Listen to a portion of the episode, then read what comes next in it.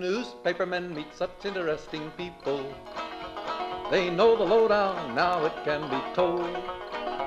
I'll tell you quite reliably off the record about some charming people I have known. For I meet politicians and grafters by the score, killers plain and fancy, it's really quite a bore. Oh, newspapermen meet such interesting people. They wallow in corruption, crime, and gore. Ting-a-ling-ling, city desk, full the press, full the press. Extra, extra, read all about it. It's a mess, meets the test. Oh, newspapermen meet such interesting people. It's wonderful to represent the press. The Media Project gives you a half hour of commentary and analysis on the media issues of the week, and we uh, hope sometimes to even bring some insight uh, to what's going on. I'm Rex Smith, editor at large of the Times Union, and I am glad to welcome you here with Dr. Alan Chartock, the CEO of Northeast Public Radio, Rosemary Armao, investigative journalist, and Barbara Lombardo, the longtime editor of the Saratogian and executive editor of The Record, and now also a journalism professor. So, professors all, Alan, how are you doing? What's what's going on with you? As we speak, as we record this, there's a lot of snow outside. You know, a couple of feet of snow outside. now, Murray the well, dog. that's news. That's a very good point. That's the point I was going to try to make. Murray the dog, as you may know, is not the tallest dog in the whole world. Cute little Westie. I had to carry him in and out of the house because it was way over his head. Now, what I'm interested in talking about today is we are having a pandemic, which is the worst this country has ever experienced. Tens of thousands of people are dying every day. And yet, when you get a major snowstorm like this, it becomes the news and it leads everything. It's astounding. A person is dying every what? Every minute, every hour, whatever. And yet this snow business is really something. And that's because the old saying goes, Rex, there's no business like snow business. oh dear. Yeah. Is that, anybody want to help Alan understand why this happens? Barbara, when you ran a newspaper, weather, I presume, was a big story, right? It was. And every once in a while, somebody would respond saying, uh, We're in the Northeast, it's winter, but still, everyone loves a weather story, and the more bizarre, the better. And it hits home. So, one of the things that makes news news is does it mean something to me? So, yeah, when you have to go out and shovel or snow blow, or you can't get to work, or your kids can't get to school, although that might not be an issue right now anyway, yeah, it means something to me. It's big news. And I used to cringe when we would have new reporters trying to bring out the old cliches for the weather. We tried to avoid Like, that. Like what kind of cliches for the weather? What, Well, what I was mean? thinking of one about the cold, which probably wouldn't be appropriate for. Never mind. Had to do with witches and body parts. I and, knew there got was it. a witch involved. I knew there was a witch involved. Rosemary, can you make us feel any better or worse about weather coverage? Yeah, well, as a journalist, you know, I always hated stories that you did every year. Weather and winter, graduations were another. And so journalists would go out of their way to go find, and Barbara just referred to it, the weirder stories, the most bizarre thing you could find, you know, the animals trapped in the snow, kids with their tongues stuck to poles, something unusual. And that, I don't think, is what readers want. I, I came to understand that they want to read in a newspaper or see on television what they experience in their own lives. They mm-hmm. become part of what we're calling a story. And there's something about weather that's just, it just levels the playing field.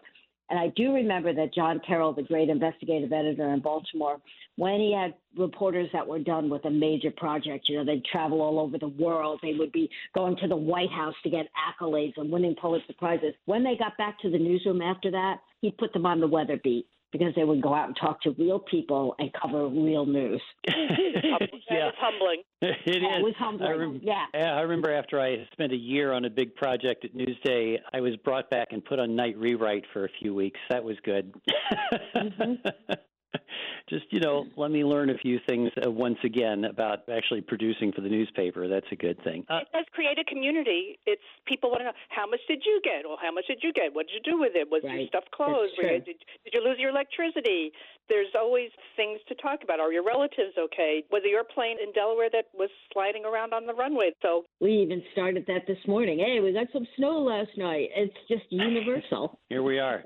It's true. But Alan's original point, you know, there are big stories out there that, you know, sometimes don't get coverage when our attention is distracted to other things. You know, one of the interesting issues is that mainstream broadcast media, by some analyses, did barely cover the relief negotiations. You know, the effort to bring a $900 billion relief package to COVID has gotten very little attention on network news coverage. And it does raise a question when that is of such consequence, how is it that networks fail to cover that? Certainly, I've seen it in print, but how can you make a decision not to cover that? Alan, do you have a thought about that? I do, uh, Rex, and thanks for asking. The fact of the matter is, they do cover it. I mean, I watch CNN much of the day, and they cover it. But it doesn't take the primacy that you're hinting at here. What's new? So even the fact that an American is dying every few seconds or every few minutes doesn't begin because it's what's new. What are we seeing here that we don't know already? And so you guys are the newspaper editors, you've all been editors, and you know that there is something you can hold your finger up in the air, put a little spittle on it, and see which way the wind is blowing, and you have an intuition about what people want and what's just the same old, same old, even if it's person dying every minute. Well, this is a great frustration to me, and I think a shortfall of the media. Um, I think I saw that same report that you saw, Rex, and the others. It was NBC, CBS, and ABC barely, barely mentioned the negotiations. And if they did, it was mostly in a very superficial way. And I think that leadership has to come from the top that you must say each time, like, what's at stake and what's holding it up so that it's not just Congress in general, but like Mitch McConnell wants the corporations, you know, not held liable. You have to repeat the stuff. Didn't we learn that from Trump? You have to repeat something over and over concisely so that people uh, get the clear and accurate message about what's what's happening and, and why. And I think it's harder to do. It's harder to do. It's not sexy and it's not easy. And I think that's why the networks don't do it. If I were editing a paper now, I would not be running day by day stories of these negotiations. You've heard the parable of the boy who cried wolf. That's what we have here. Up, oh, we're close to a negotiation and a settlement. Up, oh, no, we're not. Oh, Trump is in. Trump is out. It's just back and forth, and there has been no real movement. I think now is the time for a story when it does appear that the two sides are compromising, and the role of Biden in that decision yes, this is the time I would be reactive. I we don't have enough room in either newsprint or in the in the minds of people to write stories that are just processed. Well, they can be. T- oh, I, they can I wouldn't have done it. Stories like what's holding it up, or or it's a countdown type of thing that you have. You can have every day on the broadcast and in print and online. So I got a question for you guys because you are geniuses at this and me not so much. So here's what. According to what we hear, millions of Americans are not going to be able to feed their kids without this yep. relief. And so that's the question. Well, I told you you were much brighter than I am. You should know what the question is. The question is We're playing Jeopardy now. the question is how come how come these folks aren't making their their needs known to the media? Because we all know, I having run a public radio station for a long time, and you guys having run newspapers, we all know that if you're not doing what they want, they call you and they tell you. Now, is that being done here? That's the question. Do you think it has anything to do with the possibility that the people most at risk are not the news consumers that the news organizations aim toward? Is it possible that the people who are, and I, this is certainly nothing that we should be happy and defend, but isn't it possible that the readers, the viewers, certainly the, the supporters of public radio also, for example, are not the people who are going to be going hungry, who are unable to take care of their children, and therefore the attention just isn't focused on that. Is that You're uh, correct, one of and you asked it in the form of a question. Excellent. Yeah. and that sometimes people aren't clamoring for the news; they just turn away. They're already not watching, not listening, not reading, or well, they've given look, up. It, they've given up on you. Look, even if they did call us in droves, we would not be covering it in a compelling way because there's nothing compelling about um, my kids are going to starve next week. I am in trouble if I don't get money. It's still conditional, and this is this is the same thing as covering famine in Africa. We don't cover the lead in to food shortage. We cover starving children. It's a failing of the media, and it's well, how would you cover the story? People are worried. That's not a very compelling story. Yes, we've seen those stories. People are worried. And even when we cover the cars lined up by the hundreds for food handouts, which we've seen pictures of, we've seen that in our community as well as elsewhere, even when we cover that, you know, that doesn't really illustrate the long term impact, which is uh, what we're going to see.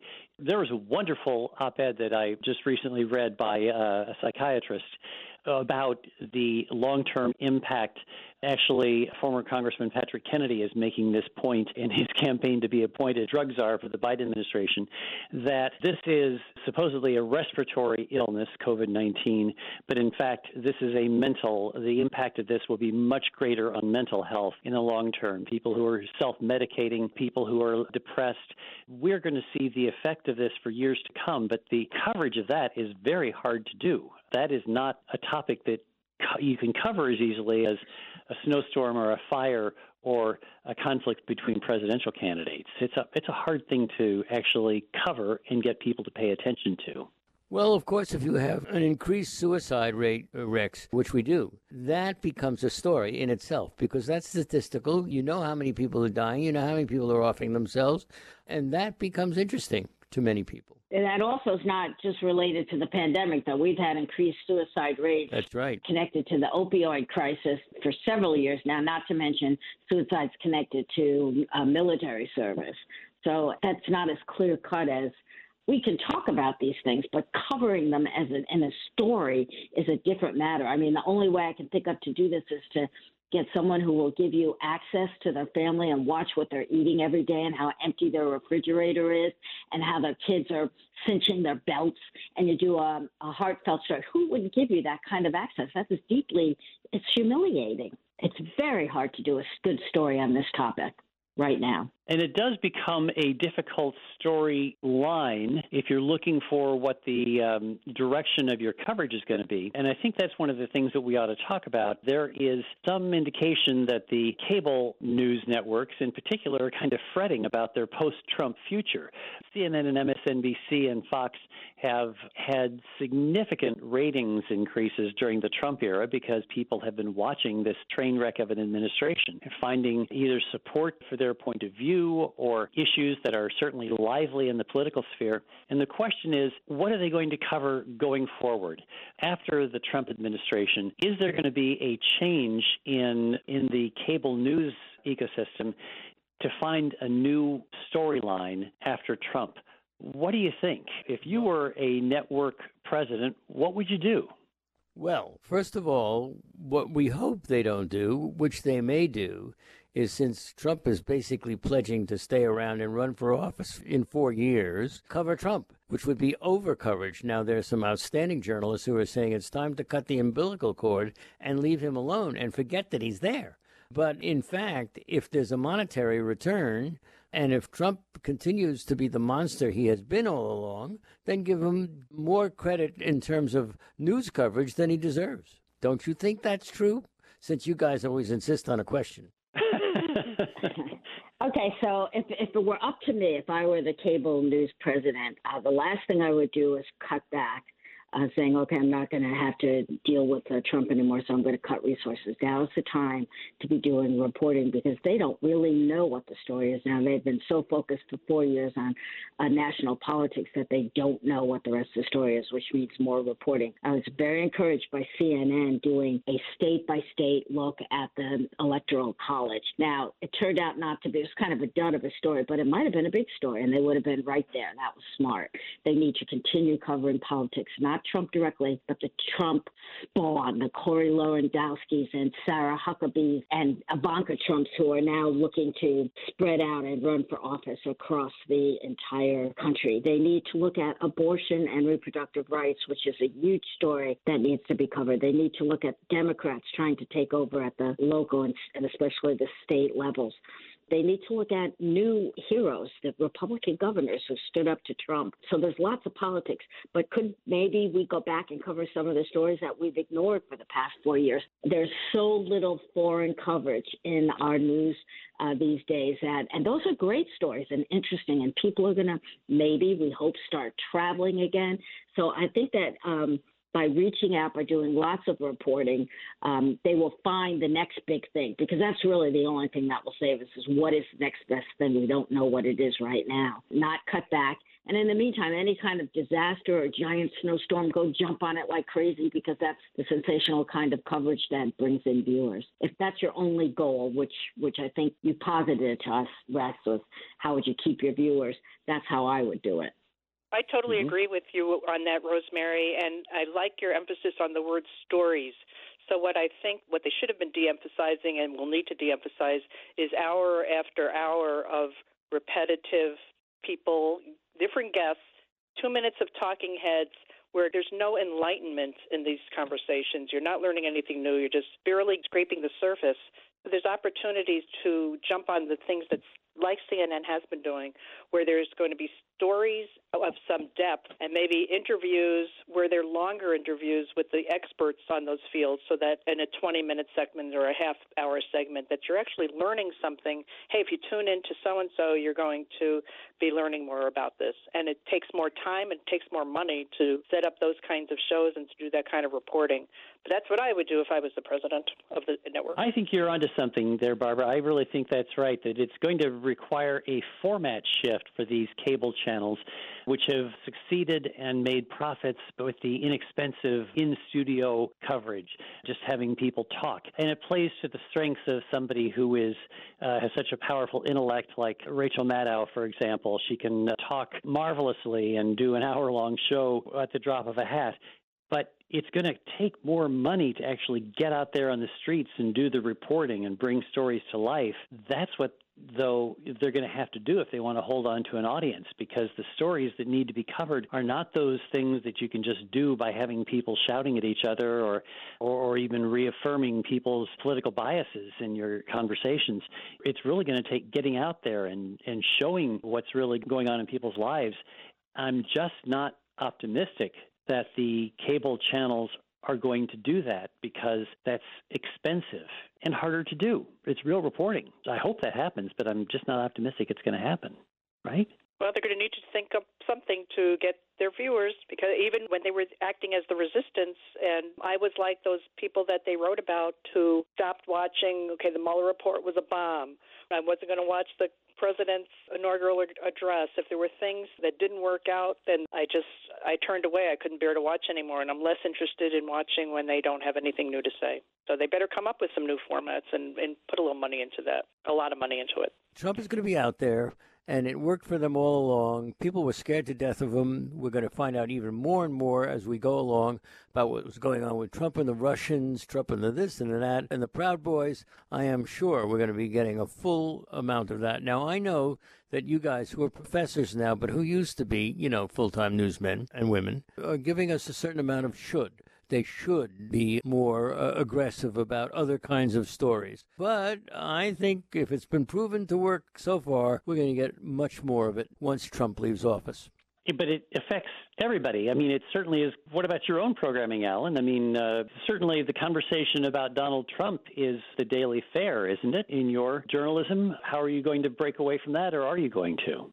Well, I think public radio, and particularly this public radio station, which has invested so much in staff and bureau chiefs throughout our region, will continue to do what it has always done, which are stories, as opposed to Trump. Now, I talk a lot about Trump, that's for sure, in my morning commentary and other places but not so much the uh, bureau chiefs who talk about major stories in the news in a particular area of any of the seven states which we partially cover. Right, and I think that's exactly the the kind of distinction. The the analysis that has been so Trump centric has been what has propelled the ratings for CNN and MSNBC uh, and Fox from their from their people. And so that is kind of like uh, your WAMC morning show. It's analysis.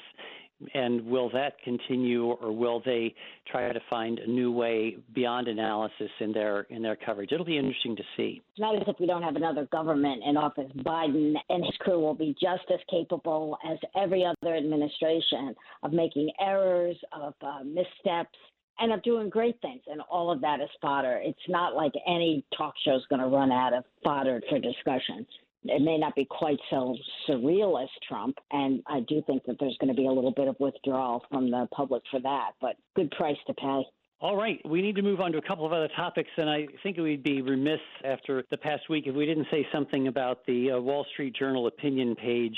The Wall Street Journal opinion editor putting forth the notion that Dr. Jill Biden should not use the title doctor because, quote, it feels fraudulent, not to say a touch comic. This, of course, uh, stands out as, well, I don't know. Let me just open that up to uh, what any of you might want to say about this offering on the Wall Street Journal opinion page. I want to hear what the doctor has to say. I knew somebody was going to ah. pull that.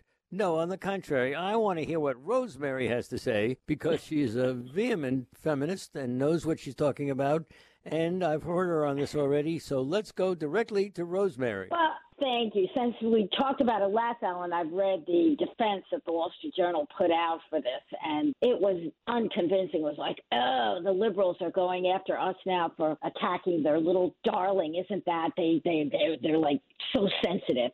It's ridiculous. The whole discussion, I think, is ridiculous in light of a deadly disease and a assault on our electoral system to be talking about a title is nuts. The Wall Street Journal, in fact, never had to call her doctor. Newspaper style long has been that doctor only goes for physician. And uh, the author himself, Epstein, says that, oh, I just thought it was a light and humorous piece. And I'm sure he did. But why the Wall Street Journal ran that light, humorous piece that was so tone deaf, I just cannot fathom. Dr. Kissinger was also not a physician, and yet he never, never was called anything but doctor. So to go after Joe Biden did nothing but rile up people and women, and, and it was stupid. I, I don't. And for what point? What did they get out of it? Here's what they got out of it. We have been talking about this ridiculous nonsense for days now. Not just we. And that helps uh, them? But it has created conversation. It generates conversation. And that that is not the purpose of an editorial page. It's to create public debate. What's the debate here? Nothing. It accomplished nothing other than controversy for the sake of controversy. It was just a misguided. Maybe it was supposed to be lighthearted and and a little bit different, but I yeah, think it backfired badly. In the name of defense, let me just say, as somebody with a PhD, I have never, ever asked anybody to call me doctor. I think it's been done because when I was on television, they thought it added a little something, but not because I wanted it. Now, I, I do think that that's a very important consideration uh, here. I don't think Jill Biden ever said, I have to be called doctor, but she sure got angry when they pulled this sexist, misogynist crap that they're pulling on the Wall Street Journal now. She's a college professor, and the students were used to calling her Dr. Biden. It was a form of respect. She earned it. It shouldn't even be a question if they want to be called. If a, if there's a PhD who would like to be called Dr. So and So, and in the case of Dr. Biden, they should be allowed to. It shouldn't be a discussion. I, I thought of the same thing, Rosemary, about Kissinger. No one ever made a big deal out He's of that. He's not a real doctor, yeah. My ex husband was a PhD, and he used that doctor whenever he had to make a, a reservation at a restaurant. He got a table faster. And there is something else in that article, aside from sexism, which was an incredible sense of elitism, that oh, her PhD was only from Delaware State, and it was in DGD, excuse me, it's a doctorate yeah. in education, You're, not a exactly. PhD. Doc- I'm sorry, right. you're right, doctorate of education, and it was in education. It wasn't like anything from Harvard or in something like physics. It was just nasty. But it shows that the language that we use matters.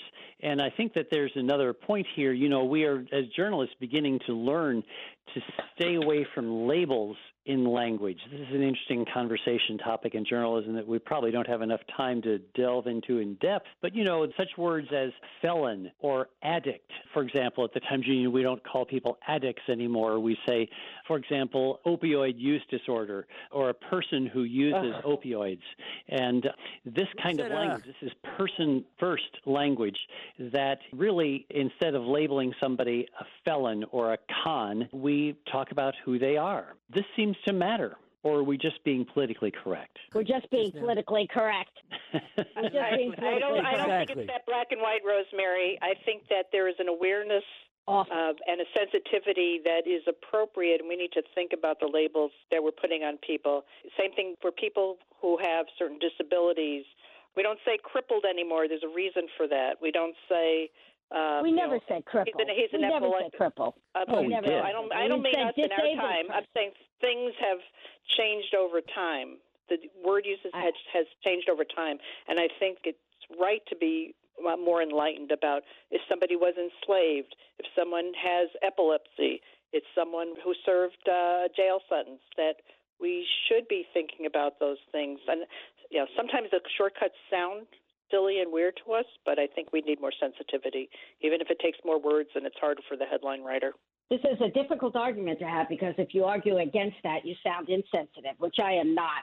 But to call somebody uh, vision impaired instead of blind does not uh, humanize or improve their condition at all.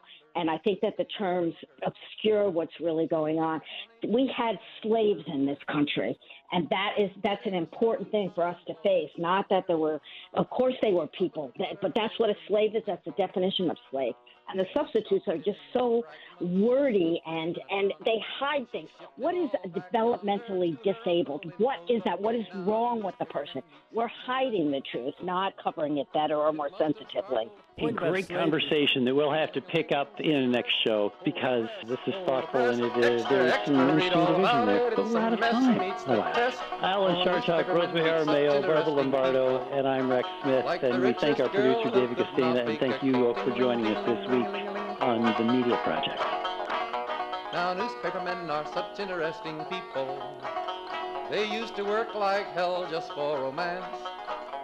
But finally, the movies notwithstanding, they all got tired of patches on their pants. The Media Project is a production of WAMC Northeast Public Radio. Alan Chartock is CEO of WAMC, Professor Emeritus at the State University of New York, commentator, columnist, and author. Rex Smith is editor at large of the Times Union. Rosemary Armao is an investigative journalist and adjunct professor at the University at Albany. And Barbara Lombardo is a journalism professor at the University at Albany and former executive editor of the Saratogian and the Troy Record. You can listen to or podcast the Media Project anytime at WAMC.org or just download the WAMC app for your iPhone or Android at the Play Store today. Thanks for listening. Their policy's an acrobatic thing.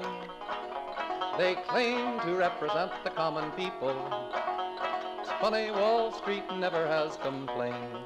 Ah, but publishers have worries, for publishers must go to working folks for readers and to big shots for their dough. Now, publishers are such interesting people. It could be prostitution, I don't know. Ting-a-ling-a-ling, circulation, ting-a-ling-a-ling, advertising, get those readers, get that payoff. What a headache, what a mess. Oh, publishers are such interesting people. Let's give three cheers for freedom of the press.